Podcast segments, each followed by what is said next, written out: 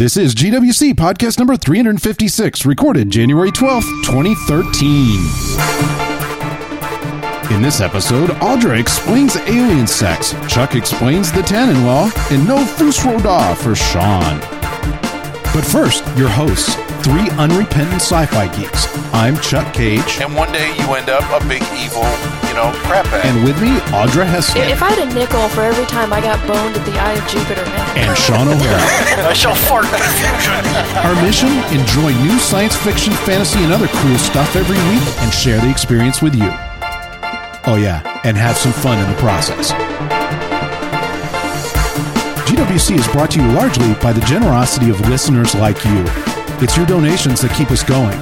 For more information on how to donate, visit galacticwatercooler.com slash support. And the fine folks at audible.com. Visit www.audiblepodcast.com slash watercooler for your free audiobook.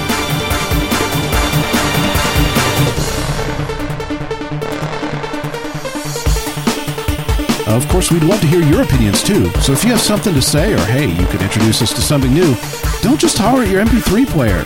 Give us a call at 214 296 9229. That's 214 296 9229, extension 701, and leave us a voicemail for inclusion in a future show.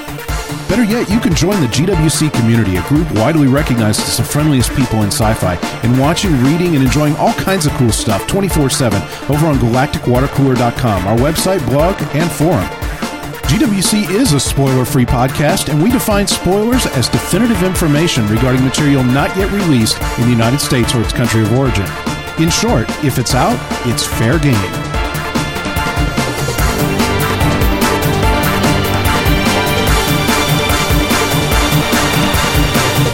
Welcome back, everybody. Indeed. Awesome holidays. which are now over. Indeed. they Sounds are like- way over, are they not? That is good. John has this zombified look on his face. Like, Uh, this is the last one for me. Today, in fact, is the last one for me. We're doing Squeak's birthday today, Yay. and uh, yeah, i- it's not till later on in the month, but you know, this is when everybody had. But I have got to run after this cast to do the little kid's birthday party. That's awesome. like Come all of on. her friends and all that kind of stuff. Well, it's it's not bad. You know, when you have to play man to man with kids, that's fine. It's when you play zone that it's it's not good. When you have like three kids to every person and they're all running around full of pizza, ice cream, and cake, um, it, it's it, it's not good. they they kind of act like you. You mean full of ice cream and cake and No, I no, just very go to different. sleep. Yeah. Yeah. Sean, Sean looks very happy and very relaxed. that's true, that's true. ice cream. yeah, Actually, I do too. they just it's like uh, you know those little tops that you had when you were a kid. You just yank the cord and you know you you know kind of what's going to happen, but you can't control it at all. you know it's gonna fly happening. everywhere. Yeah, so exactly. you just try it's to. just going to bounce off the wall. So you take them to a place where that is specifically built Designed for the has for them to walls. Yeah, bounce off the walls. It's actually called going bunkers. Uh, the place yeah. is called that. yes, yes. Wow. You're like, we're looking for chaperones for a birthday party, and they're like, what's the place called? Going bonkers. They have Oh, pizza. I'm so busy. Wonder what's going to happen there. It'll probably be calm and relaxed, I'm sure. Oh yeah, I'm sure.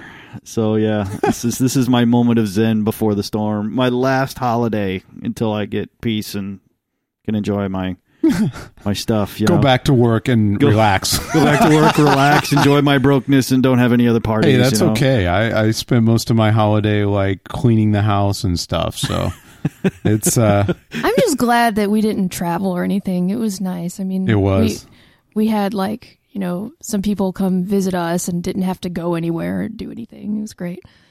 Yeah. Now, if you put well, all I mean, that together, Chuck, you know, that means they didn't leave the house. They cleaned the whole thing, and then poor Juan came down. was, he was like, "Let us do this," and Juan is awesome. yes. If you see what he did to Chuck's house, it is it is pretty good. We have been uh, we have been cre- fixing tech issues that have arisen over the last couple of years that have just not been important enough to deal with.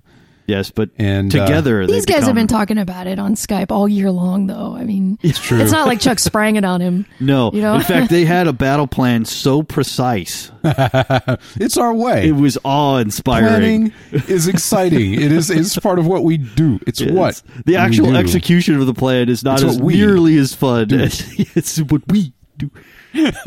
It's what we do.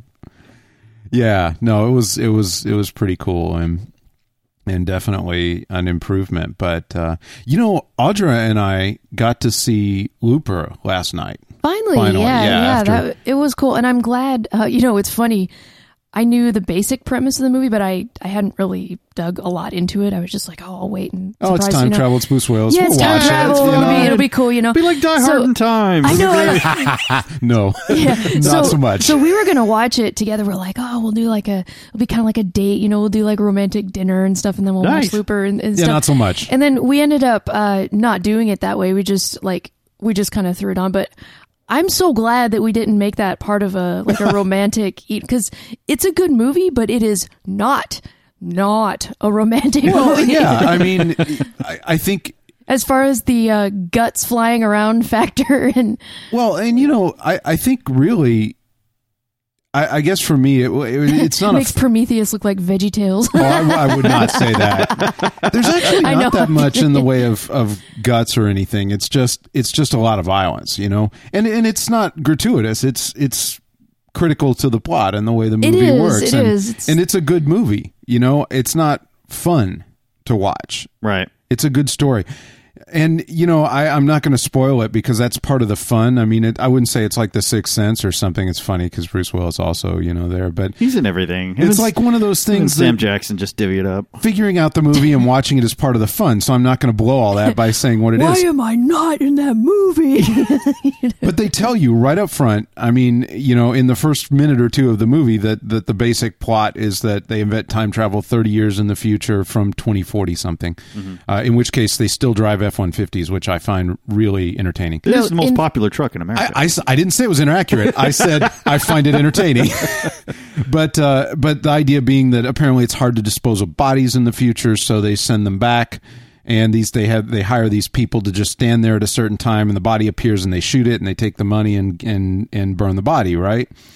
And and the trick is But time travel, when it's invented, is immediately outlawed, so it becomes Right. a completely criminal thing. And this is literally like a five second thing that somebody says in the movie, like that far into the movie, you know, just seconds in The, so, uh, but the trick being that eventually they these they call them loopers because they close the loop. At some point, the person that they shoot is themselves from the future, and they Because know the mob wants to cut off all ties to them right and all and the uh, evidence. remove that, all history of them and everything they did so they they end up killing themselves and then they get uh, a bunch of gold strapped to themselves you know and they get 30 years to spend their gold and have a good time right before they get sent back and die so anyway uh, I, I love the line when he's like not a lot of forward looking people in this trade you know? but um, anyway I, I think what struck me the most, I mean, there's a lot of fun thinking about how the movie's structured and everything, which is what makes it a good movie. What I thought was, is that this is a massive violation of the Biff Tannen law, which is never ever send your enemy to the past. Mm-hmm. I mean, that's just a bad idea. Like, never ever send your enemy to the past. Biff never sent his enemy to. I know, but the point is, is but he learned that. Marty he, did. yeah, Marty sent Biff Right, to the right. past, which was his enemy, he and it didn't worked out send him. really he badly. Just, he negligently allowed his enemy to go to the. Past. Which I is why it's doubly stupid to do it on purpose. See, that I should be don't more think like the Terminator law. Yeah, anybody like uh, purposely books them on all expense past, you know, trip to the past to screw everything up. It's, Yeah. it's always He's got to be freaking idiot. inadvertent. You know, you sound like an idiot when you do it that way. I'm just saying. I mean, You know, would you guys agree that is a reasonable law for, say, anyone with time Ever. travel looking to benefit? ever, yeah, just ever, Never send your Just- enemy to the past. Yeah, I, th- I think that's that's kind of qualifies as as canon. You can just go ahead and take that to the bank. And I mean, of course, you can also have fun with the whole. Your enemy shows up at your fifth birthday and shows, shows you side boob and traumatizes you. Yeah, You I mean, like yeah. this? You shouldn't. Bazinga! You know, he goes, Mister, I slept with my own grandmother. Today, your senior prom, your enemy shows up. You're like, ah, crap.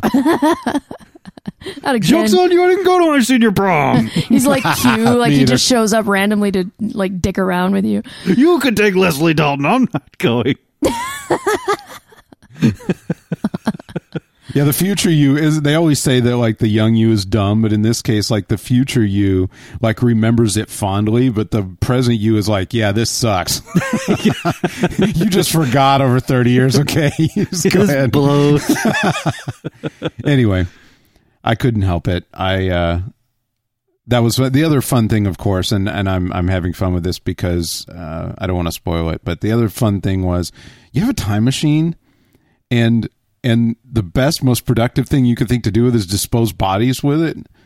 Like you know, you could fix Well, anything considering that in it, it has been outlawed entirely for you know Yeah, well, they're using it.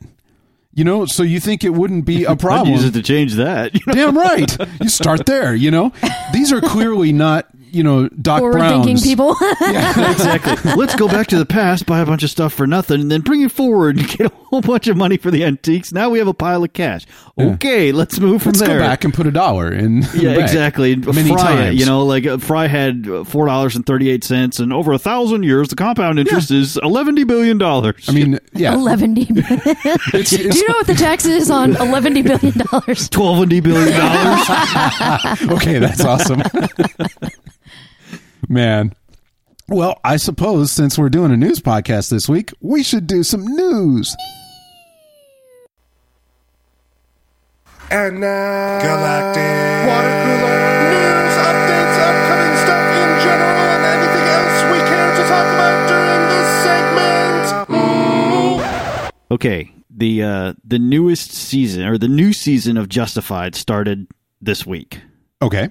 And uh, I know you guys don't watch that show. You really should. Uh, there, there's, it's a fantastically good take on the Hillbilly Whisperer, right? What? It's, I'm sorry. it's well, it, it's, Okay, that was I've, awesome. I've heard the show's awesome, but I don't know much about it. yeah, it's uh, Raylan Givens is a, uh, Oh, i- right. yeah, is a marshal in Kentucky, and Is that the character's name? Yes, uh, it's played by uh, uh, Tim- Timothy Olyphant.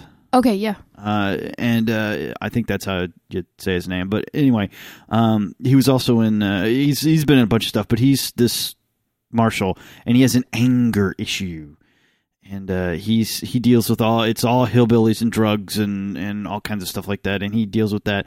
But it is probably my favorite because he's he's like an old west gunslinger only in modern day. So his first thing is okay. I, I'm going to tell you. I'm going to give you a warning. If you don't heed the warning, I'm going to shoot you. And nobody ever heeds the warning. You know, so there's a lot of gun gunfights, a lot of draws, and everything like that. He's just this smooth talking dude. Anyway, the new season came out, and holy crap, has it not lost a step at all. Uh, so if you're not watching that, seriously, you need to be watching accents aside, which it has some of the best bad evil characters that you really love.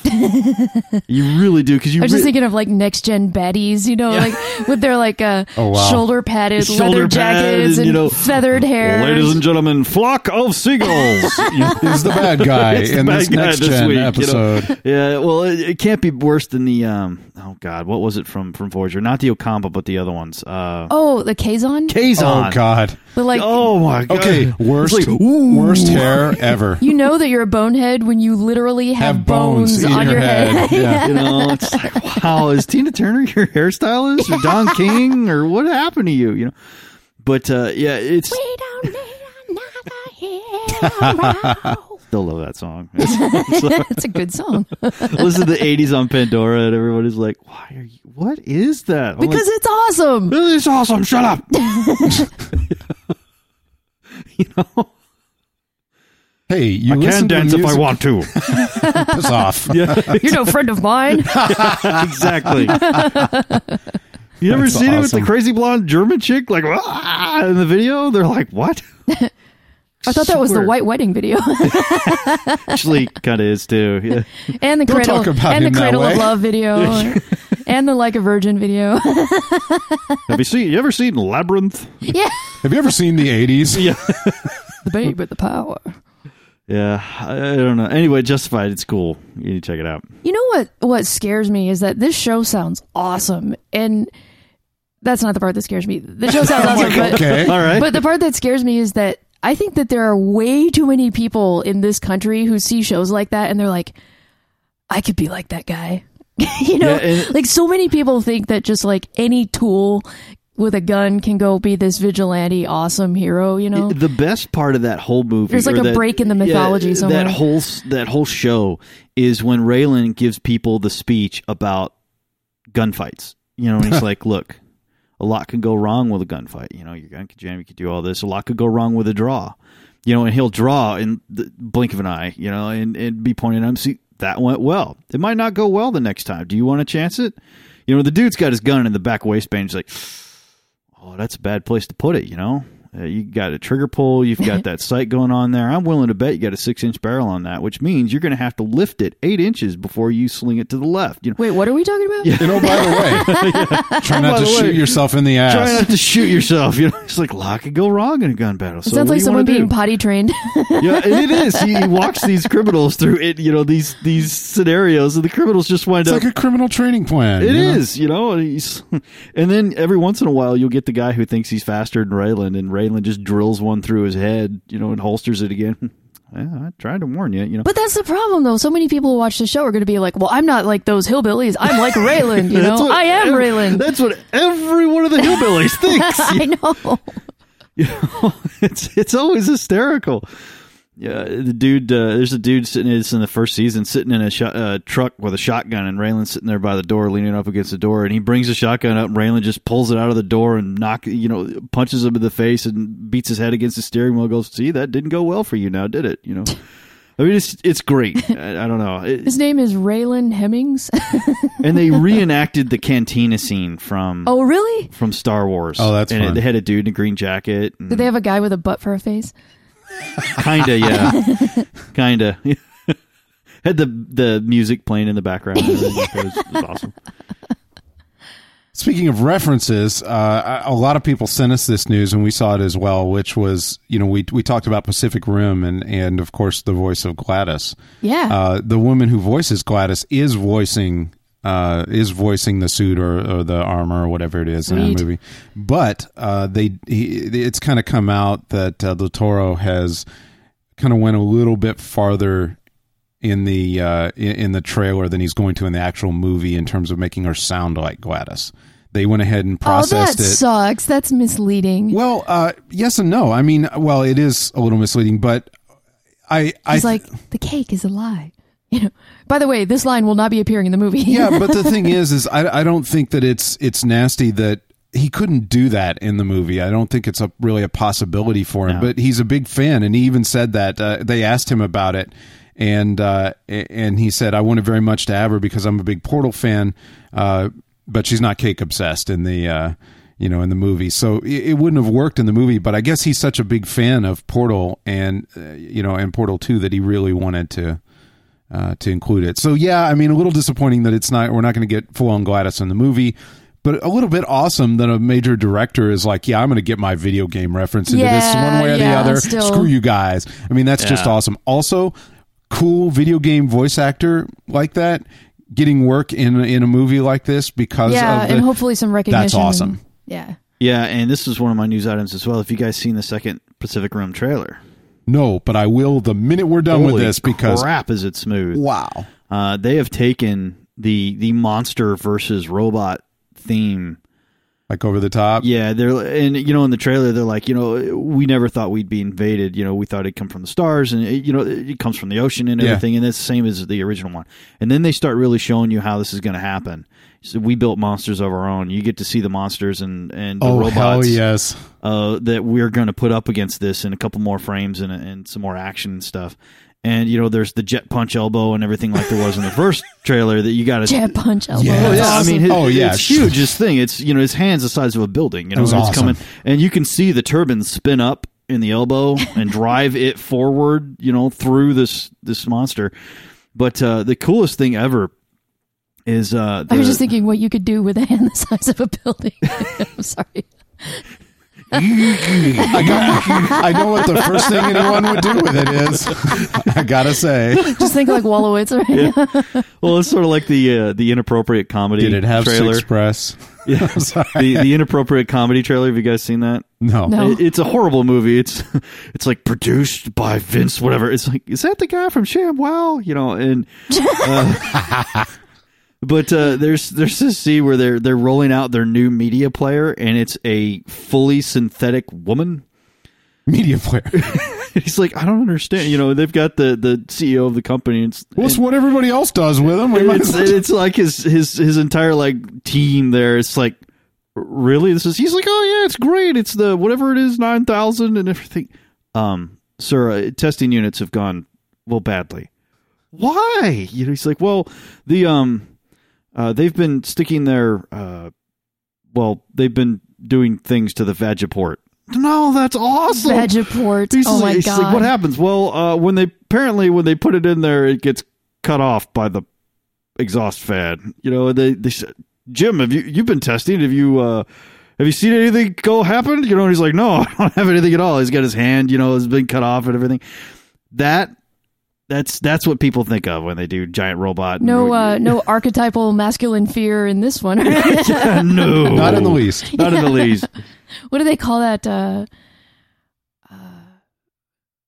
isn't it is like vagina dentata or something? Yes, it yeah, is. yeah. That they, It's exactly it's like what the it is. giant Venus flytrap. It's like this fear. I don't know this psychological thing where there's a fear that you stick anything in there and it's just going to get chomped And off. actually, I mean, it's kind of a you know, like in Rome, That's that never happened. that that beast's mouth in Rome, like in uh, Roman Holiday, and they like stick their mou- your hand into it and the It- mouth. Like, it's also off. isn't it a like a um like kind of a term used for for rape prevention the idea of of of doing something that makes it risky you know what i'm saying Mhm. so it's like a Oh. general it's used as an application, like in Shawshank Redemption. right Yeah.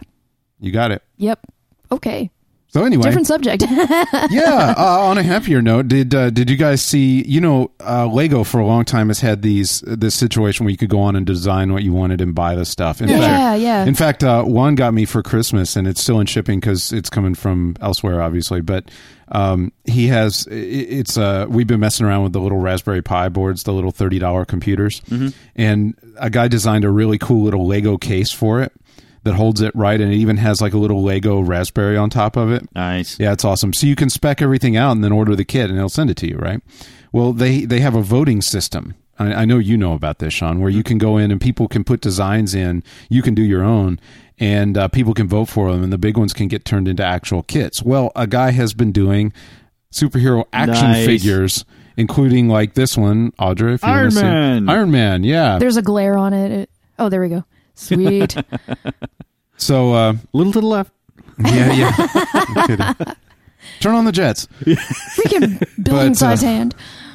Yeah, I mean, even the back deploys, and uh, this is badass. So Yeah, I, that I, is- uh, I went. Looks like I will build this. I well, I, it's too expensive for me, but I went and voted for it. Regardless, I always like to vote for the ones that are cool. And he has a Lego Batman, I guess, too, and some others. So A couple years ago, there was a a fully articulate, the turret moved and everything, Lego Tiger tank, oh, that's cool. and the tracks, dirt, you know, the tracks moved and all that stuff, and it was powered and everything. It was beautiful. I voted for that. It won. Nice. It did. It did good Chuck, things. didn't we see a full size Lego Batman in um crap? What's the famous toy store in New York? FAO Schwarz. yeah, yeah. You Yeah, remember in, we in did. Manhattan? Yeah. It was a life size one, you know. Nice. What's cool about this is that it must have been a, a bitch to design because it's like small, you know. well, they have the modeling studios for Legos now. That Oh can- yeah, but still, Yeah, damn, it's I an mean- articulated figure. yeah, You're oh, yeah, no, it's it's a bastard, but yeah, you can you can do it with the the Lego Studios now, and it's it's not bad. It's a little more work to do something like that. I mean, Well, you're yeah. gonna be a while. See, I think that's a great target for like that program of selling a kit because like a lot of people would pay a good bit for that. I would if I had it. I would, you know, we could build it, but I don't think I could design something like that. You know, so if somebody has that skill and is contributing it to the thing, that is a real I plus. don't know if I had know? enough time, I could probably swing it. But I think so. I mean, you spent a little more time with with joints and so on because you had to figure them out to to draw stuff. Right. So um, I would have to start there, you know, and then, then worry about the mechanical stuff and what Lego parts are available, which is a pretty significant issue in and of itself, Yeah. you know. and then, but uh, yeah, really cool stuff. I feel kind of dumb because I, I never really got much beyond like I need the piece with three dots, not the piece with four dots. You know, You you ra- rapidly progress on from that because you know when you're a kid, you got nothing to do. You got a pile of Legos. You will find something to make. Oh, yeah, you of build it, your own, know? but- you know how much time I spend. Is you, you know those like really flat pieces, yeah, and you'd get like four of them stuck together. Like it would take four or five of them to make the thickness of a normal one. But I'd always get those Mm-hmm. Three, stuck actually. together, and I could never pry them apart. I I feel like I spent half my childhood trying to pry apart those really flat Lego pieces. It is a bitch. We used to take those really flat Lego pieces and layer them about this thick and Yeah, make yeah. swords Oh God, and just and we we it's like Lego Damascus. Oh yeah, it's it's great, you know. And of course, they didn't have great sticking properties, so about the third or fourth time, somebody's sword just shattered all over it, which was the best thing ever. Ever, Yeah, I bet. you know. So yeah, it was it was cool. So, So that would be like a precursor to a like an action film where it's all you know you can see all the little pieces flying kind of in particle slow system. motion. Yeah, yeah. yeah, real particles, the predecessor to the particle Right. system. well, we we modeled it with Lego. it's it's uh the earliest previs. um, I came across this uh, this piece, and I think it was on one uh, oh, I remember. Uh, Wil Wheaton actually put it on his Tumblr. Wheaton. Wil Wheaton, yeah. Um, this this uh, this discussion, I guess it was at a con uh, somewhere or some kind of press event, but kind of interesting that uh, Gates McFadden mentioned that uh, one of the reasons that she was uh, written out of the show during that s- Season two. enjoyable second season. Yeah, that's the one where Pulaski comes in and, and takes Pulaski over. had like three good moments, and I know when she was cheering Data on when he was playing that, That board game. douchebag Yeah, with that alien yeah, douche. No was game awesome. of Stratagema has ever gone this high. you know? Yeah, I mean, and it's funny because I hated Pulaski when she was on as a character, and then I mean, the actress obviously cool, but when, but when she the It, character. just, it wasn't fair to Pulaski Yeah. because as a replacement for Beverly, right. no one's Yeah, gonna like her. Right? Know? And she just started getting a little bit interesting in, in the end of it, and then they came to their senses and and brought back the person that was obviously meant to be in that role for the rest of the season. But the interesting thing is, is that apparently, uh, she had a uh, she indicated that she had had an issue with uh, the fact that the writers were always using her in this her character in this very odd way. Um, like she mentioned that uh, uh, she raised her as a character as a character raised her child on on on her own. Uh, so he might be obnoxious about it but he saved the ship a bunch. Uh, you know there has to be some of those genes in his mother. So why are we using you know why is his mother you know treated like this person that can have essentially no input other than to be weak or have problems Well, she said that whenever someone was shown giving him advice or important information, it was always a male role model, and that you never see these serious conversations between her and her son. Mm-hmm. And that you would imagine that because he grows up to be this kind of kid who can save the ship a bunch of times, that that would have come from her at least in some way, but you never really see it. So yeah, I don't have the actual words in front of me, but the bottom line is, yeah, she had had some disagreements and and indicated that that was one of the major reasons that she was let go at the end of the second at the end of the first season, and uh, that worked out really well, and thankfully everything righted itself. Otherwise, who knows? Season three Well- might not have been as incredibly awesome as Yeah, it was. she went on to be a badass character Yeah. too. you are not kidding. Well, I was surprised that I, I mean, it's not like a shock, but it was interesting to me that she went as far as to say that it was sexism that caused her to decide to leave. yeah, And what else is interesting is Chuck and I were watching an old episode of Next Gen the other night, and it was um oh, it was the one with uh the the Jedi, um, not the Jedi from Stargate, not but the the G Jedi, N A I, but the J E N N apostrophe I. the people who have like no gender, you know, because we wanted to watch the one where Riker hooks up with that like supposedly androgynous uh she alien. It was strangely a woman. But, You're right, right. Yeah, They were all strangely not. women, yeah. and uh, like we want to talk about gay rights, but we're not going to because Right. it's the It- eighties. So it here's was- what we're going to do. It was fairly progressive. I mean, the way they talked about it, but Yeah, uh, classic. Yeah, yeah. So, so we're watching track. that episode, and there's a scene where the character that Riker ends up with, uh, briefly, Soren is her name. She's having a discussion with Beverly, and uh, she's asking like, "What's it like to be a woman?" And Beverly says, "Well, I- don't know. I don't think about it." Freaking great. yeah.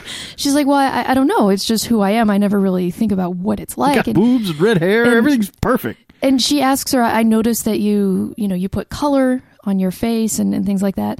And uh, they're talking about makeup, and, and she says, "So it's the women's job to attract the men." And Beverly says, This was "No, funny. no, not necessarily. You know, it's it's men are just as concerned about attracting women, but they do it in a different way. And in fact, a lot of times it's the most important thing on their mind, but they don't want anyone to know." And and then she says, uh, Soren asks her, "So women are." What I think. inferior to men What? and uh Well, she's wondering. Oh, okay. she's wondering yeah she's asking questions like you know why is it why are these things different you know and uh and beverly says oh no Uh, you know that years ago and you can see the the actor you know she's like thinking back you know she's like centuries ago that used to be the case but that hasn't been the Like case for the a very season. long time like last Yo, season. I know. I know. I mean, yeah, this was. I think it was season three, and uh, I was, or uh, I don't remember what season it was, but it was just interesting. And I was thinking, I wonder what Gates McFadden is thinking in that scene when she's like, "Oh no, Effing you know, producers. it hasn't it hasn't been that way for such a very long time and i mean even now a woman saying that would would there would be a little bit of a sense of this is interesting you know because I, I don't think i would say that today but in 1990 or, or whatever it was you know it's just interesting i mean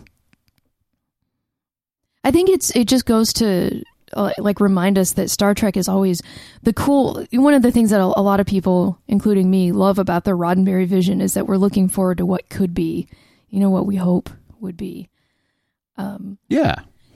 it is interesting though. It makes you wonder that if everything really is uh, completely equal, would we still see that visually? Would we still see women? Uh, Sarah notes that all the women have long hair, you know, and all the women have long hair and makeup. Would that still be the case? Yeah, Audrey and You I had an interesting discussion about this with, uh, like, they all dress in these, uh, like, we were having fun kind of MST3King, which is always fun with, you know, 20 year old sci fi, right? And uh, Audrey's like, apparently in genderless society, everyone wears sackcloth. and uh, Oh yeah. and, um, and I, I commented, I'm like, hmm, I wonder, maybe you would, you know? I mean, if I wonder Leave how it to much. Riker to hit that, even the thing with no gender, right? Even this genderless sackcloth, I'm, go- I'm, I need me some of that, you know. hey, how you doing, baby? I don't know what's down there. I'm not a woman. I don't care. I don't know what's down there, but I need some of I it. need some of but I'm gonna find out. No, but I mean, you know, we Where's my sackcloth? Over there on my hope chest, nice. damn on my trombone case. on my trombone case. That that's just a picture of Minuet. Long story. Uh, uh, Never mind. You know.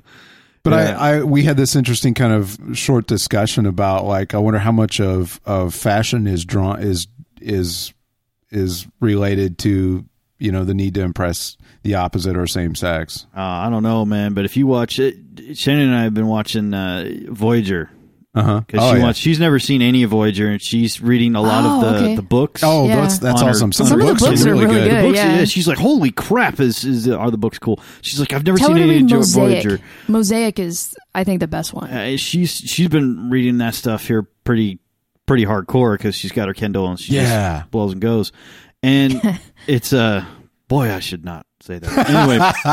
Wah, Uh, wah. we were watching uh, I think it was the second or third episode in the series, you know, and they're Yikes! Yeah. they're yeah it's a little rough to begin Yeah. with. Once yeah. you get past the Kazon, it gets slightly better. Yeah, we're still in the Kazon stuff. Uh, we haven't even met seven yet, but they go to this. oh no, planet. seven and nine doesn't come on to like season five or Yeah. something. Yeah, It's- So- you're you're on the downhill run. yeah, it's a, you get a lot of vision quests. the, the hot Borg chick. Here you go. you get a lot of vision quests and uh, Captain Proton and all that stuff. Captain before- Proton's cool. Yeah. Vision Quest suck. Captain Proton Yeah. is cool. Whenever there are like pamphlets at the beginning, where I was like, oh, Uh, she's like, "Who's that?" I'm like, "That's Chakotay. He's kind of a dick." you know, but We've uh, never quite explained what. Well, anyway, we go to the you knew it's the early 90s or like the mid 90s or whatever because when they go to this planet it's all like cross colors Mm-hmm. it's all like yellow orange red, Red and blue. brown blue you know you're like United "Ooh." Colors of Aliens. He's like what the hell? It's it's the 90s okay? You gotta remember mid 90s you're lucky if crisscross doesn't make an appearance in the background you know? It's like all right it's just just we gotta get past this. I swear it gets better you know? It's it's the hardest Joe, though. Joe, we'll make a delta quadrant. Joe, Joe, uh huh, uh huh.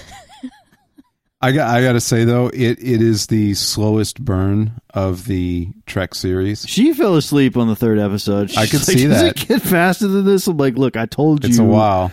It gets a while. You know, the end run is really good. The while leading up to it is is rough. I'm like, Chuck had to coax me through it. He's like, all right, just skip this one and skip this one. When Janeway's hair this- gets shorter and she just That's- wears that's it down, that's when improvement. it starts to signal. get. That's when the series starts to get better. Yeah, Shannon Shannon got a little upset because you know, of course, she is in these kind of action type jobs or has been in her entire career, and she's like, that hairdo is never going to last through action. And of course, as soon as the action comes, she gets a little dirty. She's got the you know the tresses perfectly formed and the curly cues and everything. Yeah, Shannon's her like, hair's that is like- so not battle ready. and her hair's like eight feet long, and she's got it tied up in this like sideshow bob thing. You know? she's like, the space beehive is not going to happen.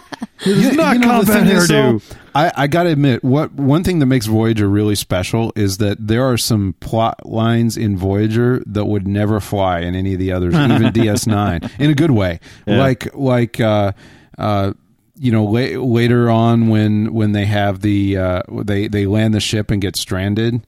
You know, and and the things they have to do, some of the decisions that they have to make are very. Uh, they come up with solutions that are very untrack, you know, Yeah. unclassic Trek, and not DS9 Trek either. You know, which is the other series that's kind of out that way. And I, I'm trying to think too the uh, some of the decisions that they make with the Borg and with um, uh, Species eight four seven two. And, and those Ah, Species things, eight four seven two rocks. that kind of stuff, that was very creative. I mean, that Yeah. was, I, it, it's certainly not my favorite, like, quote, I'm making finger quotes, An enemy, but, but yet it's My probably. name is Kathryn Janeway. Welcome to the bridge. Okay, that's and and she will love that. If, Yeah, she if everything sucks, you might just forward to that and let her watch that one episode and then go back. That'll charge her up for like two seasons of Kazon BS. Yeah, well, she likes Balana. She's she's a big Balana I can see fan that. so yeah, far. Blonde is cool. I could see uh, that. The first couple episodes, she's like, "Well, she's okay. I'm not sure about Janeway, and I'm really not liking Chakotay already." You know what's interesting? Yeah, I've never I think liked I'd Chakotay. known this before, but didn't really think about it this like clearly. But I think that the discomfort with having a female captain permeates that show. Like they, it's supposed to be super comfortable for them, right? But you can tell that the people making the show are not really comfortable with it because they keep trying to overcompensate in these weird ways. And they give her this male first officer who kind of stands behind her with one hand on her shoulder, like always being that kind of almost that romance novel type I thought that guy, the you hardest know? part with that was the way, especially early on, that they wrote her uh, as this like, you know, they had some very traditional kind of female plots for her Yeah. early on that kind of made it difficult to buy. They didn't like like. And you know what's funny is I think that that like BSG and stuff like that learned from this because like when BSG said, "Okay, we're going to portray this equality," they just from the beginning hit you smack in the face with it and didn't let up. Right, and, And you worked. could tell that they bought into that concept. Yes, and in. Voyager, I think that you could tell that. didn't. Yeah, you could tell that there was a hesitance or, or a lack of everyone being on board or a lack of everyone being totally bought into the concept. It was like you could tell that it was a future show written. They were working in, on it. in your own time. They were working on it. You could it. see it in progress, and it got better till, "Hi, I'm Captain Kathryn Janeway. Yeah. Welcome to the bridge." At which point you're like, "Got it." yeah, That's it. she saw Kes for the first time. She's what? Why is there an Oh. alien Tinkerbell? Oh, Don't get Chuck started. oh, Kes. Chuck's like, no. You know, if they had Neelix is all right. If they had just, I mean, we wouldn't have Tuvix without Neelix. So if they had just, Tuvix is awesome. if they had Tuvix just, is like the, the greatest character. Tuvix is awesome. Um, definitely better than some of the parts. I think if they had just spaced Kes and like the very Spaced first, it would have been like just out into space Our and bad. off they go. Must Things be were- this old to ride this ship. My bad. Yeah. Left her with the Ocampa. Yeah, I'm yeah, sorry. You just chill. I'm sorry, but you must be ten years old or older to ride this ship. Yeah, But but but but, But we you only gotta live to go. nine. You know, Sorry, we only make we don't make the rules. no, but it is it is a pretty cool series uh, once you get past the well the first half of it. But I don't know. Yeah, there's some moments.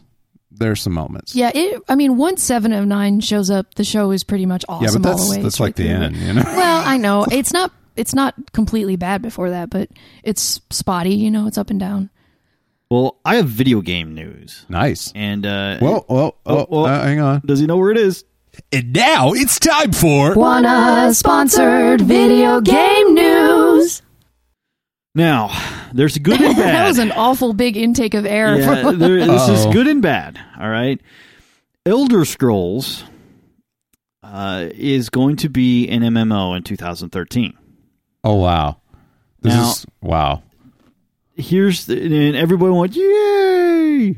Wait, before you think you're going to be Fusrodying your way through. Uh, the, They're changing the, name to Elder Scroats. yeah, well, here's the bad part because uh, Skyrim is obviously the most popular Elder Scrolls that has ever been. Okay, it is a cultural phenomenon. It is a fantastically detailed and, and giant game, and it deserved to be an MMO. I'm very surprised it wasn't an MMO. It's this year. Uh, yeah, this year. Now, here's the issue. Uh, the Elder Scrolls Online is going to take a thousand years before Skyrim. Well, they probably couldn't have the So- worlds intersect. Yeah, no dragons, no Oh. shouts. Well, wait. No, yeah, it gets worse. Um, the engine that they're going to be using is roughly the same, but it was developed by somebody else completely. So Okay. It is not going to be the same Okay. storyline. Here's how it works. Okay. AK forty seven foot full auto right into the foot. Now everyone is excited about it. now, now other foot. Or turn around face toward face and then repeat but it, it's they took all the things that the, and the excitement for elder scrolls that and that skyrim has built this entire franchise it, that culminated with skyrim and is a wild success far beyond what they thought they were going to do and they're like cool let's make it mmo Yeah. and what they did is they took All the good stuff. all out the good stuff out and then gave it to somebody else to make you're like what You know, and and I, I I suppose that things like that because that's so incredibly dumb. That you, the only way you make such an incredibly dumb decision is for for practical reasons that are unknown to us. Like like they didn't have any other business option to do it. Yeah. And they thought maybe we can make a little off it or something. I don't know, but it's got to be something like that because that's just a really horrible idea. Now, knowing what we know about uh, MMOs, that MMOs have been in decline for the last year or two, uh, as far as uh, you know, listener or not listenership, but uh, uh, subscriptions Right. and, and all that kind of stuff. They've really lost a step, and uh, it's it's some of it's gone to platforming, some of it's gone to you know shooters and all that kind of stuff. But the MMO thing is a little different than it was a couple years ago, where it was just king and everybody was on top of it, right? Mm-hmm, Uh, so you're launching into a at least we'll call it a stale market. It, there's still a lot of cash there. It's billions of dollars, Right. It's it's tough to get a foothold in them, and they've they've already started closing some of the less successful ones. City of Heroes has been going on since almost the beginning. They closed it. You know, I mean, there's City a lot of of them. Heroes never really was. Well, it was Uh, it was not the one of the main line, but it was like a second tier game. You know, as far as some of the stuff goes, but uh, all the old ones are still going, but they're they've lost some. You're launching into this market. You're doing it with name recognition. You know, you know what Jeff Johnson can do. You know, I mean, you it's it's one of those things where you know the the title, you know the the kind of realm. You're going to have some of the same functions, but all the things that made it a phenomenon, you're not including. That's uh, a thousand years before it, so you're not even going to have references. You know, I to- I get this story space. Like, I, we don't want these stories to over To to, cross because it won't. We can't do that. Yeah, On the other hand, you could have done something. like, oh, it's a different universe. You know, I mean, Yeah, anything. You know? something. You know, Not, hey- it could uh, take place right after, you know, like right So after. it's like Elder Scrolls, but it's taking place in the 1970s. Oh We no, figured- Spider-Man Three. we figured the uh, the temperance movement of the nineteen, you but know, with disco. yeah, exactly, it would be great. Uh, so uh, Sort of like Shakespeare. It's like, we can't do the original. What we need to do here is set it in the present. With Leonardo DiCaprio, but talk like the original script. But just him. We think we got a winner here. Yeah, but just him. By the way, he will be wearing this sackcloth. That's hot. They don't have gender. Is that? Yeah, no one has gender. I, uh, I had to wear sackcloth for like a week one time when I had hives. I had like a, a very small piece of video gaming news to Oh, go yeah? along with this. Yeah, uh, we we talked a couple times about Baldur's Gate uh, available for the iPad, and have heard incidentally from a couple of GWCers that uh, that it's it's actually really works well on the iPad, and le- just like uh, just like all the Final Fantasy games and some of these other awesome games they've been bringing forward and adapting for the tablet They interface. really do work well. Yeah, it works well. It's a lot of fun, good time. Um, but uh, there's an Android version that they're working on, which is awesome. But apparently, it hit a snag, and and they're delayed a bit. I guess some technical issue with the way it was working is is causing a pretty significant delay in the Android version. But I think the upside of this is that they are working on an Android version, so it's not intended to be a solely uh, iOS experience, which I think is a good thing. Cool. And I don't yeah, know. yeah, definitely. You know, it's funny. I don't know if you guys have played much on. Uh, uh, I'm I'm not I'm not really a like tablet slash phone gaming person. I don't know why. It's not that I am against it. I just haven't fallen into that category. Uh, but when Juan was here, he was playing quite a few on the Nexus Seven, and I was really surprised at how awesome a gaming platform it was. Like, it is a killer gaming platform. It looks great. the The graphics look look great on it. I mean, okay, it's not you know the new brand new Sony, but on the other hand, it occurred to me that this must be just a death toll for the DS. You know, like originally the DS was cool because for a hundred and change, you know, you got this little device that played some games that aren't super hot, but they're really well designed for it, and they're a lot of fun, which is of course always been Nintendo's thing.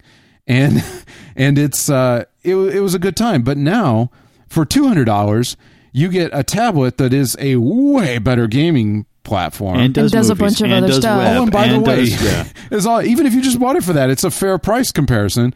And uh, and oh yeah, the games are cheaper. Like I mean, you still pay fifteen bucks. yeah, but you're not paying thirty. No, I mean, well, I mean, I was saying um, the minimum you're going to pay for a, uh DS game is fifteen bucks. Yeah. and that's unless it's just ancient.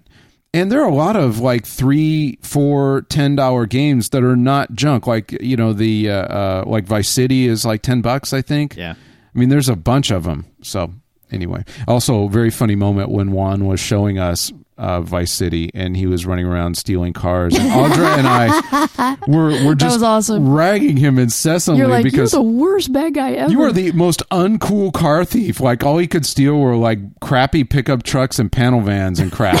panel man. you know, we were like, But you couldn't get a sports car? What No. the hell? What's a What? pederast, Walter? we were just. It was like this constant barrage. He's like, "Shut up!" It was fun. We were all having a good time. Did you need to fix somebody's cable? yeah, I mean, what are you? you can imagine where it goes from here. yeah. He fixes the cable. But yeah, Baldur's Gate still on, still coming for Android, just not right away. Speaking of uh, still coming, I read this interesting article on. Exactly Uh, where he's going. transition ever.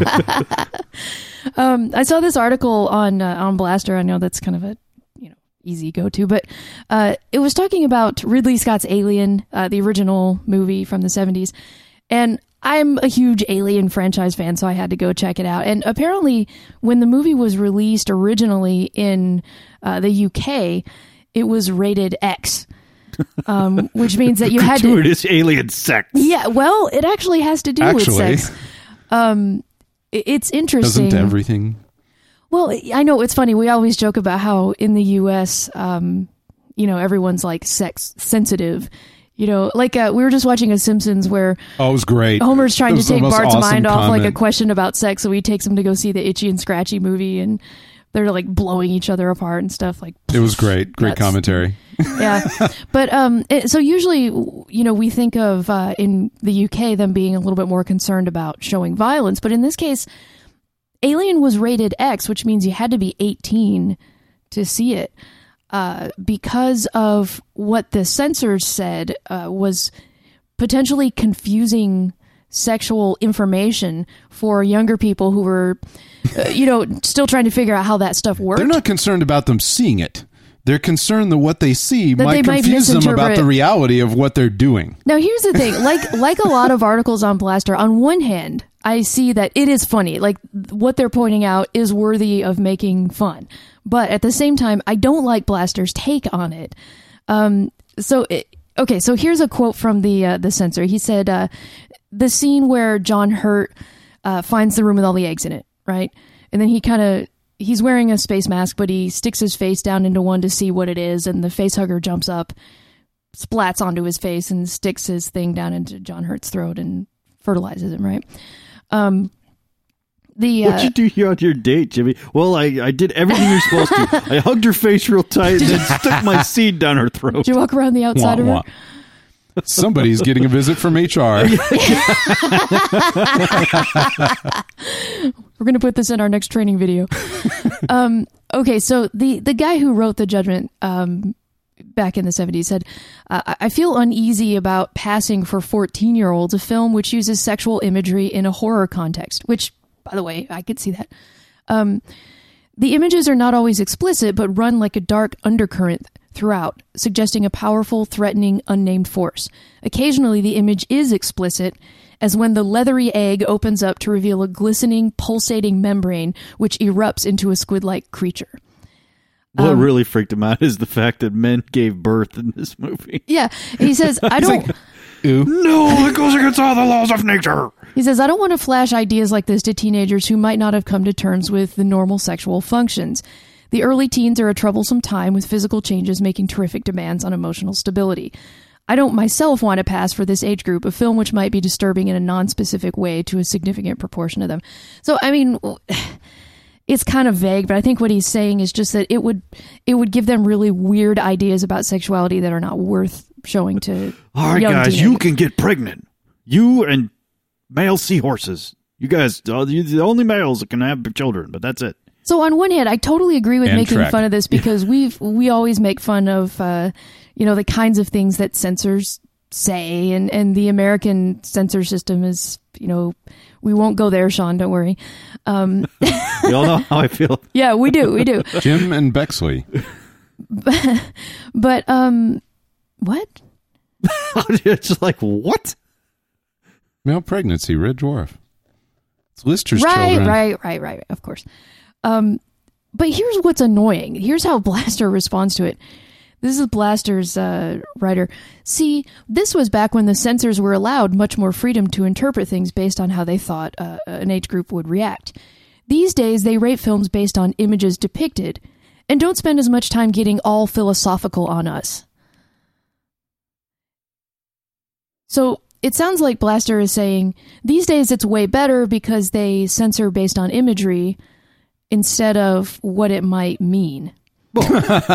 Yeah, because image, imagery is really a lot easier to understand. You know. Well, yeah, that's what they're saying. And, Yeah. and they're like, instead of getting all philosophical on us, and I'm like, now, wait a minute. Instead of doing all that thinking, exactly. That makes me want to take the side of the censor here because, you know, cultured bastards. the kind, yeah, the kind of thinking that says, well, as long as there's not a big dick flopping around on the screen, I guess we can show it to them. You know, but they all have a copy of American Pie unrated. Yeah, exactly. fine. Or or they show them things that are so psychologically disturbing. Like what were we watching recently that I was like, holy crap, this got a PG thirteen. Um, Glee. no, the the uh, Bourne. was good. We were watching Bourne Legacy, and I was like, this movie got a PG thirteen. This is like this is a very violent, very disturbing adult movie. you I was very surprised that one got PG thirteen. Yeah, me yeah. too. That means that people could be walking in with their seventh graders. I think Udder know, makes I a mean- really good point here that that you know, regardless of where you stand about what you should see and shouldn't see, you the way to think about it is in an overall sense, not in a what specific objects are on the screen and for how long Right. which is which is you know it's kind of funny it almost sounds like a bad project management system or something where They're like, you know what's the boob to screen time ratio? people Or- get so focused you ever had uh, like a, a project manager like that, that that like is so focused on the process that they forget what you're doing and it's all about like counting everything and making marks on the board and everything and you just forget about Right. oh we're supposed to be doing something. Yeah, something the management here. process is actually bigger than the project. Yeah. right and, and Hollywood knows how to get around that, you know, and that's why Right. you, you have a movie like it's you know become the this first negotiation about the like you first said Dark Knight movie doesn't have any on-screen boobs, so let's just make it PG. You know, how many swear words are in it how much do we what Right. objects do we see and for how long and it's like holy crap folks Yeah. Well, and uh, to be honest, the MPAA is not exactly No. what you call a fair and No. trusting body. a sense, of, uh, yeah. sensible rational anything No, uh, Yeah. they're in it for cash, and they're in it for you know what they Who think they can get out of it. But And Blastr had a higher ground here that they could have made that argument, and instead they're just like,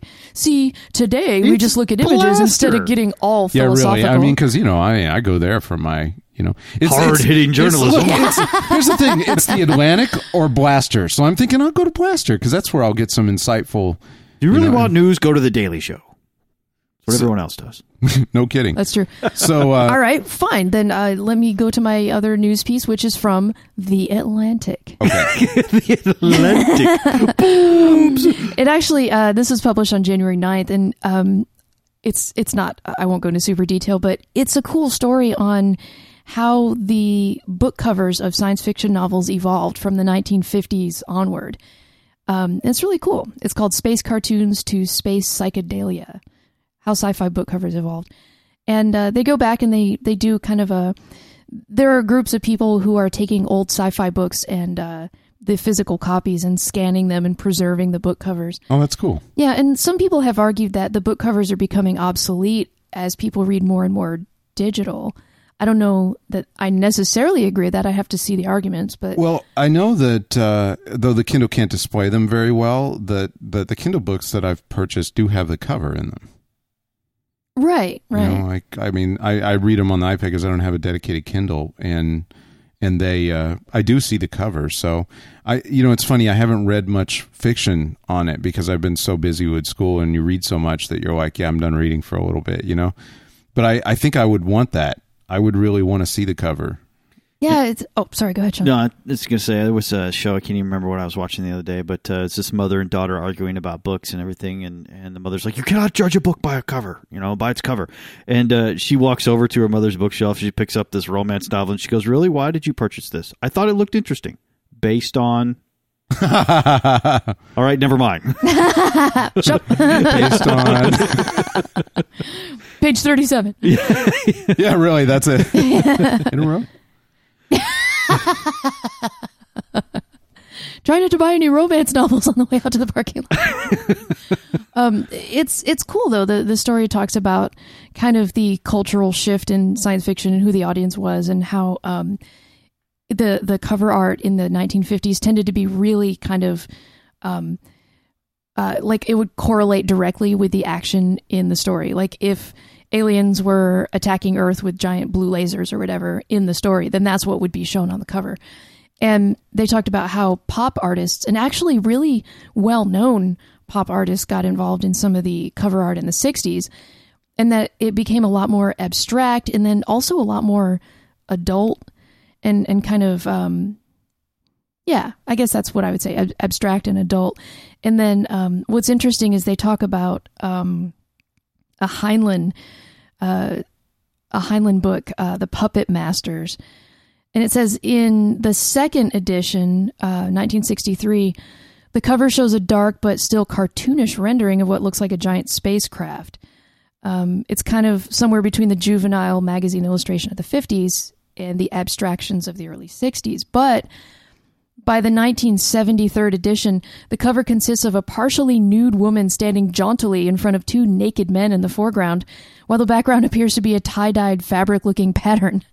It's abstract, artistic, playful, sexual, and edgy.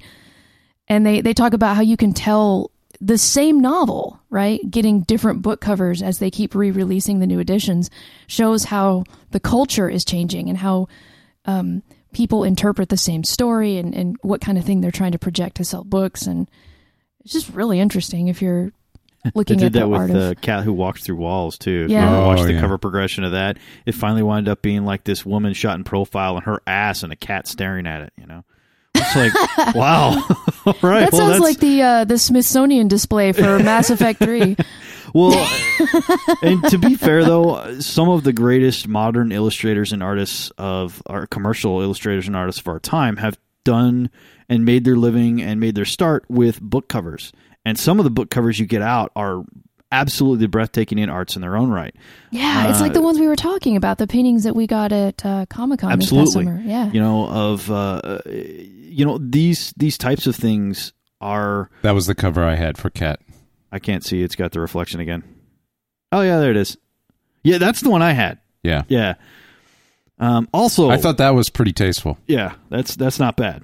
That's the Heinlein. Yeah. Oh, Yeah, the that's, cat. Oh, okay, that's the okay. cat yeah, I haven't read that one. That's Yeah. that's not the bad one. there's another one, um, but uh, there's there's all like the Vatta Transport series. You you see Kylara on the front, and she's all doing her cool stuff. It is art in its own right. You know. Yeah, I had yeah. you guys got me a, a copy of it when you we went down to the last Comic Con. There is some absolutely beautiful and breathtaking stuff that covers represent, and they kind of help uh, enhance the the mystique of the book and set your imagination before you start reading it. Uh, at least in some cases.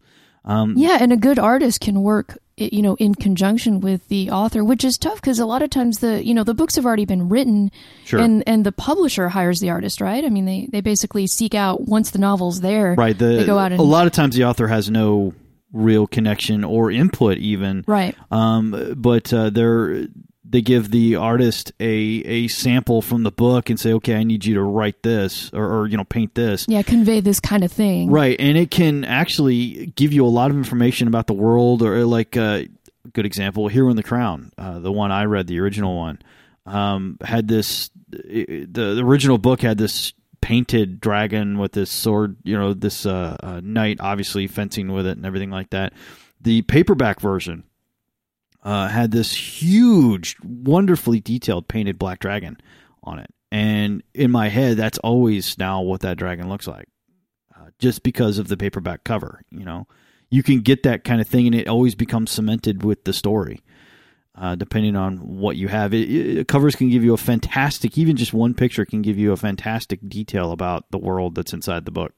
So I don't know. I feel strongly about covers being part of the books, but I don't know. That may be just because I'm a shade bias. I can't imagine. I, I just, uh, Well, I mean, Yeah. I I think in recent years, and this one's probably obvious, but I think the Harry Potter books, you know, kind of reignited the importance of cover art.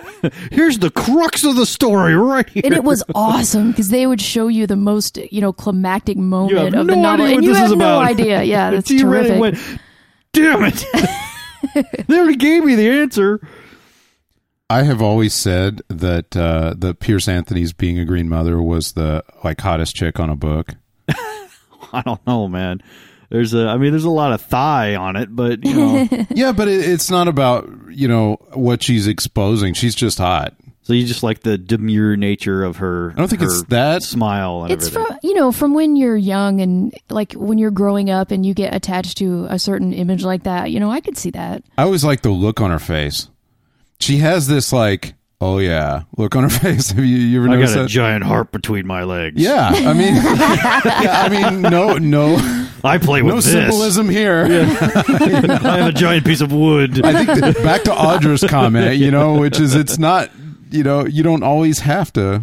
Yeah, mine was uh, the first book I, I ever identified with the cover that really captured my attention was Curse of the Azure Bonds. Oh yeah, If you can find that on the on I'm the scared. thing. No, it's not bad, but it's it's definitely very me. It's it, it kind of represented the entire thing of of pubescent Shaw, and you know, I I looked at it and saw it, and I was like, I don't know what this is, but I must have it. You know, and and later on, my mom got me the. uh the game for it and everything like and that was really my introduction into Dungeons and Dragons. Yep, that would be it.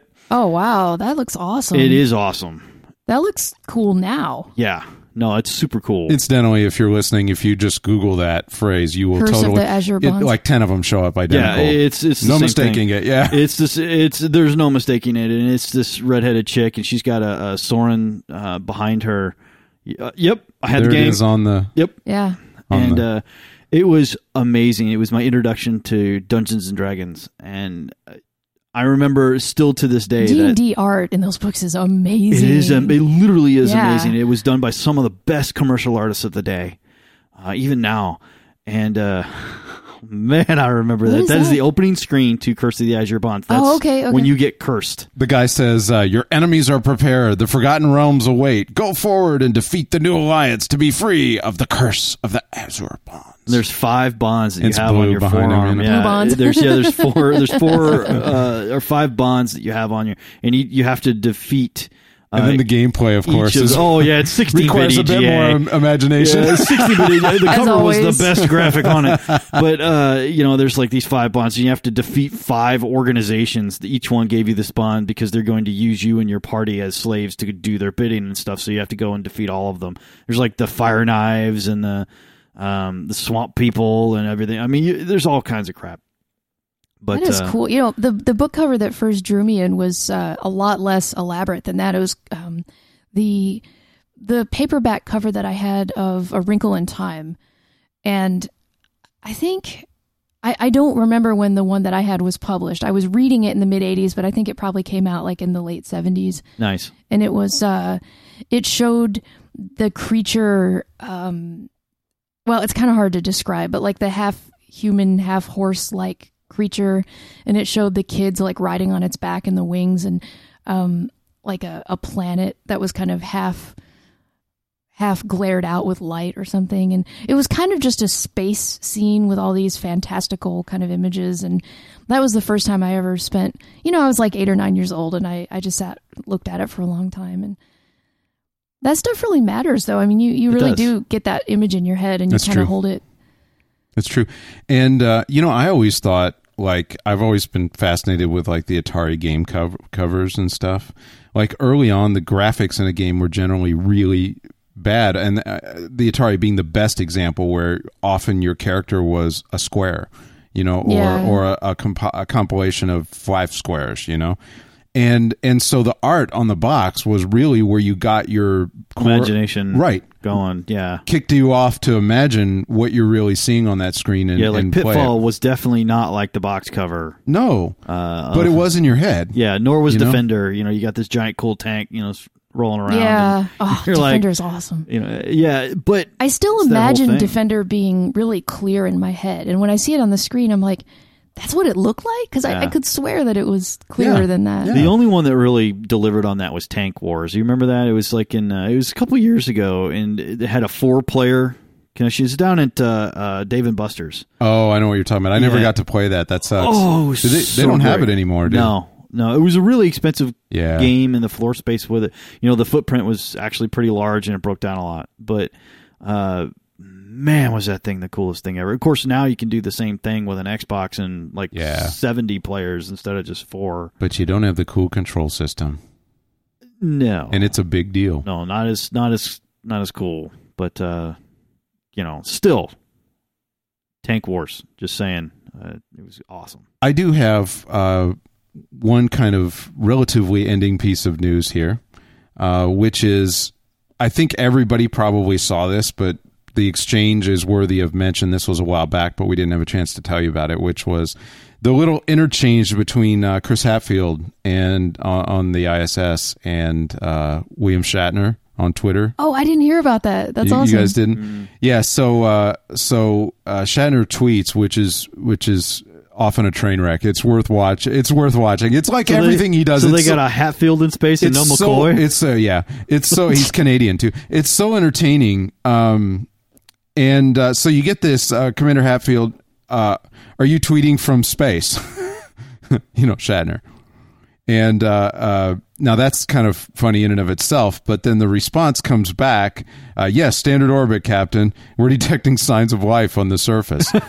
That's awesome. which is pretty entertaining. You Yeah, have to yeah. admit, okay, it's like, yeah, I know this is just kind of funny and it's really practical and there's no reason this shouldn't have happened before.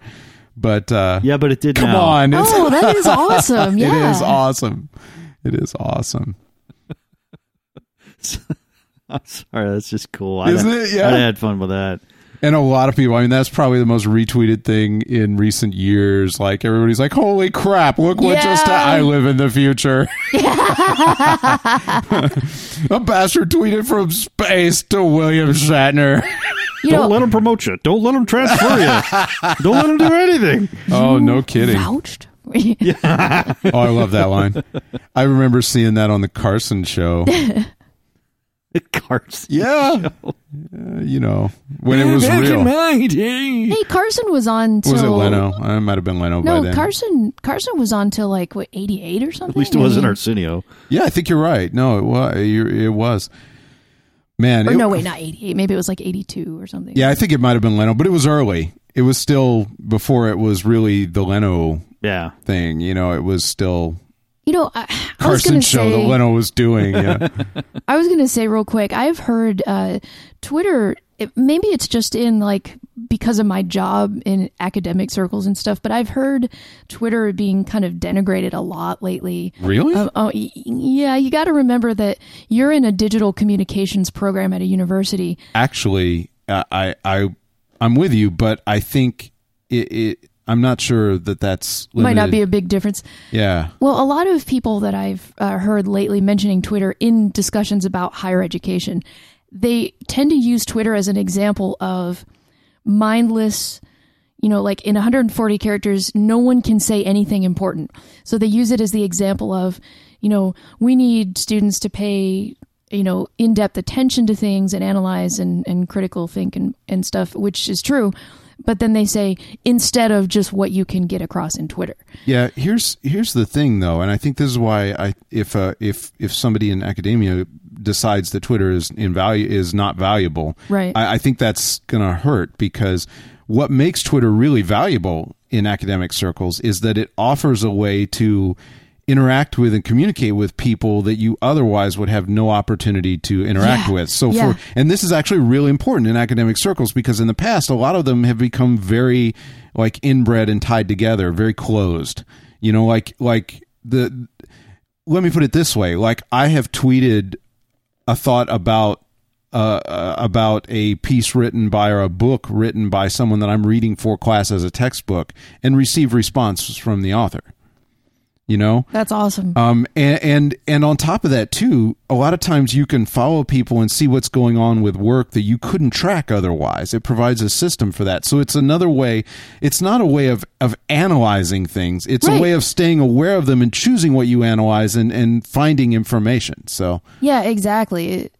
Uh, you know, and it's also it's another case in point. I I don't I'm not on a lot of social networks uh, a great deal, but when I do, I I enjoy the hell out of it. But I was uh was tweeting the other day to somebody, and it was just kind of this random interaction about uh, a band I liked in the '90s called Gravity Kills. uh huh, yeah, sure. And Yeah, uh, yeah. they used to have this really awesome stage show where they had a uh, their keyboard player had the keyboard on hydraulics. Oh, that's cool. So when he played it, it would bounce, and he could move it, and he could just you know play it sideways and up and down, Move and it around, just move it around. It it was a way to get you know the keyboardist who typically just stands Is there boring, and yeah. is boring, and they put him in the back. He was out front and to the side, you know, right where the guitarist should be Nice. you know and uh i you know i saw this show with gravity kills it, it, it was killer back in the 90s i love the keyboardist and all that kind of stuff the keyboardist from gravity kills was like hey man thanks. We came up with that in the 90s and everything. It was a way to get me to do something so i wouldn't fall asleep on stage and everything. And it was it was super exciting. I had this great conversation with the dude who answered my question That is how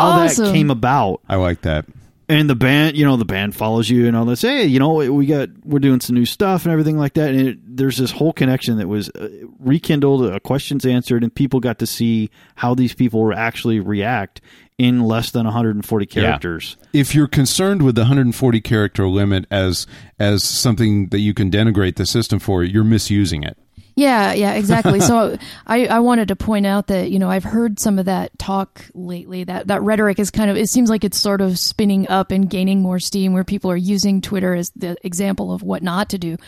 And I'm like, no, you don't understand. You know, Twitter is not. You're not missing out because Twitter is you're not copying- people Using saying it correctly. Yeah. yeah. if you're if you're writing things like, "Hey, I just took a dump," you know, then you're following the wrong people. Yeah. Like, Okay, I can tell you this. Uh, I went to my first academic conference back in May of last year, and there was a lot of back chatter in in the various presentations uh, with people making interesting points about what was going on or referencing material. Uh, a lot of people, when they were done with their presentation, would would tweet links to things they talked about or Yeah. questions and stuff like that. And I followed a lot of those people, and some of them followed me. And since then, I find myself linked into these departments in my field across the country and world. And I still see like I, I there have been cases where I knew about an article that came out before people in my department, you know, i- around me because the author tweeted about it. Yeah. You know? Yeah. And I saw it. And there are some really cool, like uh, Melissa Harris Perry, who writes about uh, a lot of African American and feminist issues, you know, or um, Jay Rosen from New Yeah, York he's awesome. University, He's or, or like Paul Krugman from the New York Times, Right. the uh, uh, economist and author.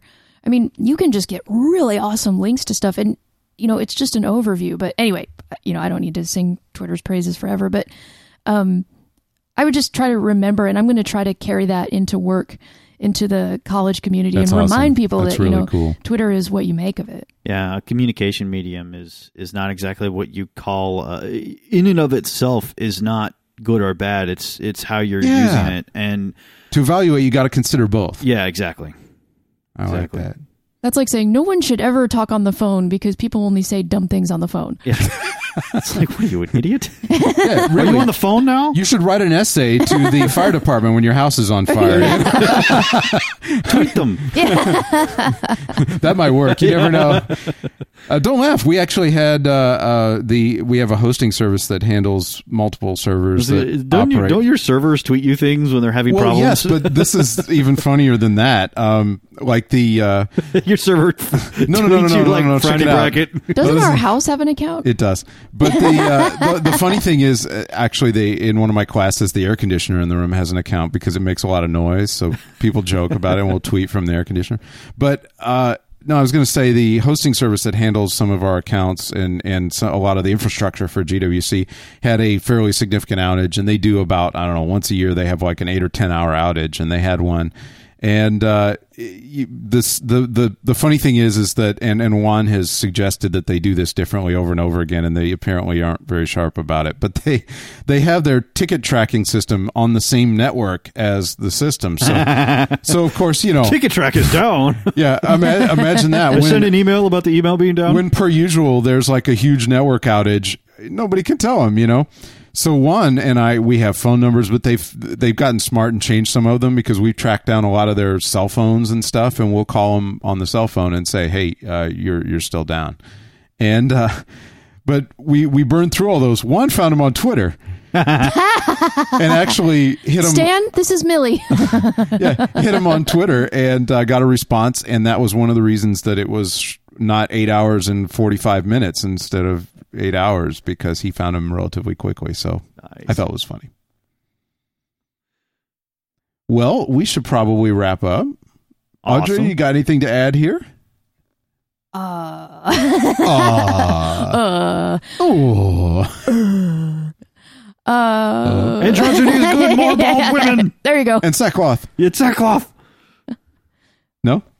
No? That- Fair enough. No, that was really good. I, Sean. I can't. I can't really Just top like, I, that. got, I got nothing. Yeah. Sean? Uh, well, I'm excited uh, uh, about the upcoming meetup, which is uh, in in March, uh, March 15th through the 17th, I think.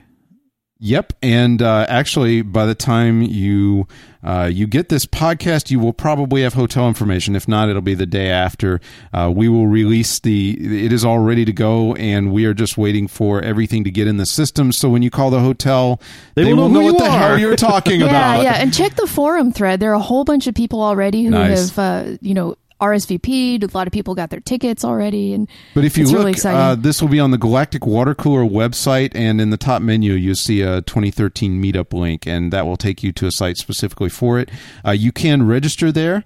Um, when you register, you will uh, provide some information that will help us uh, with some scheduling. This year's meetup is uh, is going to be a lot of fun. We're really excited about it. Indeed, no, it's it's really awesome. We have some uh, some activities to help everyone get to know each other and uh, to kind of help integrate new people who are, if you're thinking about coming and have not been to an, another meetup, this uh, this I think will make it a lot easier. Completely for that. Yeah, this will be very newcomer friendly. Oh, absolutely. And on Saturday, we have a whole string of really awesome roundtables. We did a test of the roundtables last year, and uh, they worked really well. If you can imagine, this is sort of like if a uh, if a panel and a discussion group had a baby. You know, this would be our roundtable. But don't get any shower. ideas. That's not how babies are actually made. It's very important that you know that. Remember, hug her face, seed down her throat. Right. So you got that, and you're clear on it.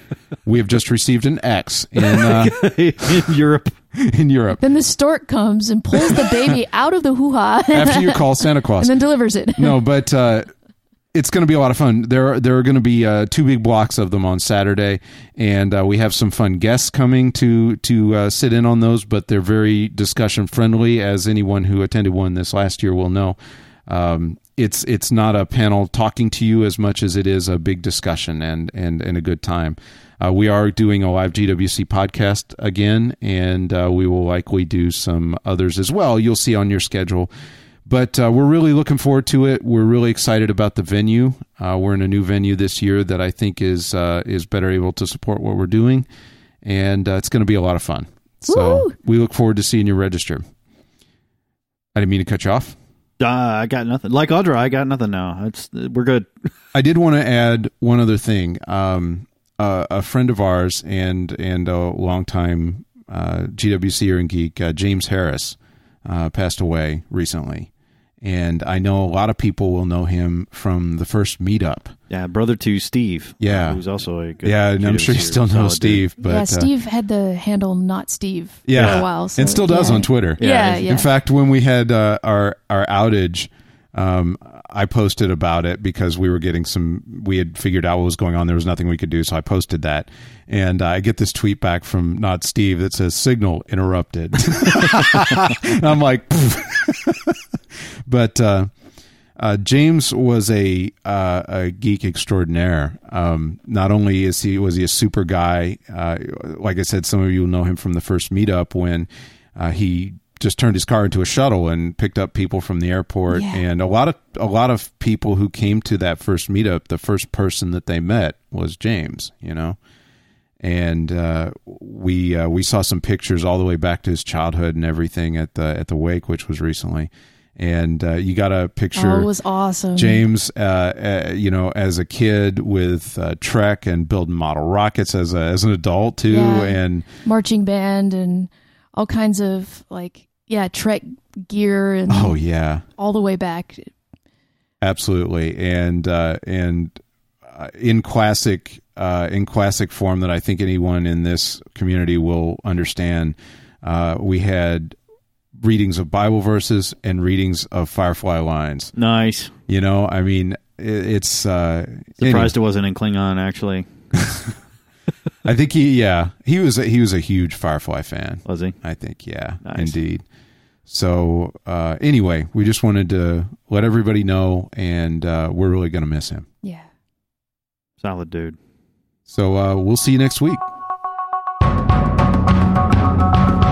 On behalf of everyone here at GWC, thanks for listening. And thanks to all who make GWC possible, including producer Soleil, forum moderators Badgerspoon, Pike, and Fracantowos, GWC Book Club Maven Casilda, and tech guru Juan Drew. Remember, if you'd like to share your opinions with the GWC crew and listeners, you can call us anytime at 214-296-9229, extension 701. You can also contact us via galacticwatercooler.com, our website and blog. But you should really spend some time over on the GWC forum. GWCers really are the friendliest people on sci-fi. And we're always rewatching or group reading something fun. You might even find a GWC meetup somewhere near you. GWC is funded by advertising and by listeners like you. For information on how you can donate, visit galacticwatercooler.com slash support. Finally, special thanks to Ferris and his friends Encoder and Jim Minadeo for GWC's sweet theme music. For more Encoder, visit them at myspace.com slash encoder.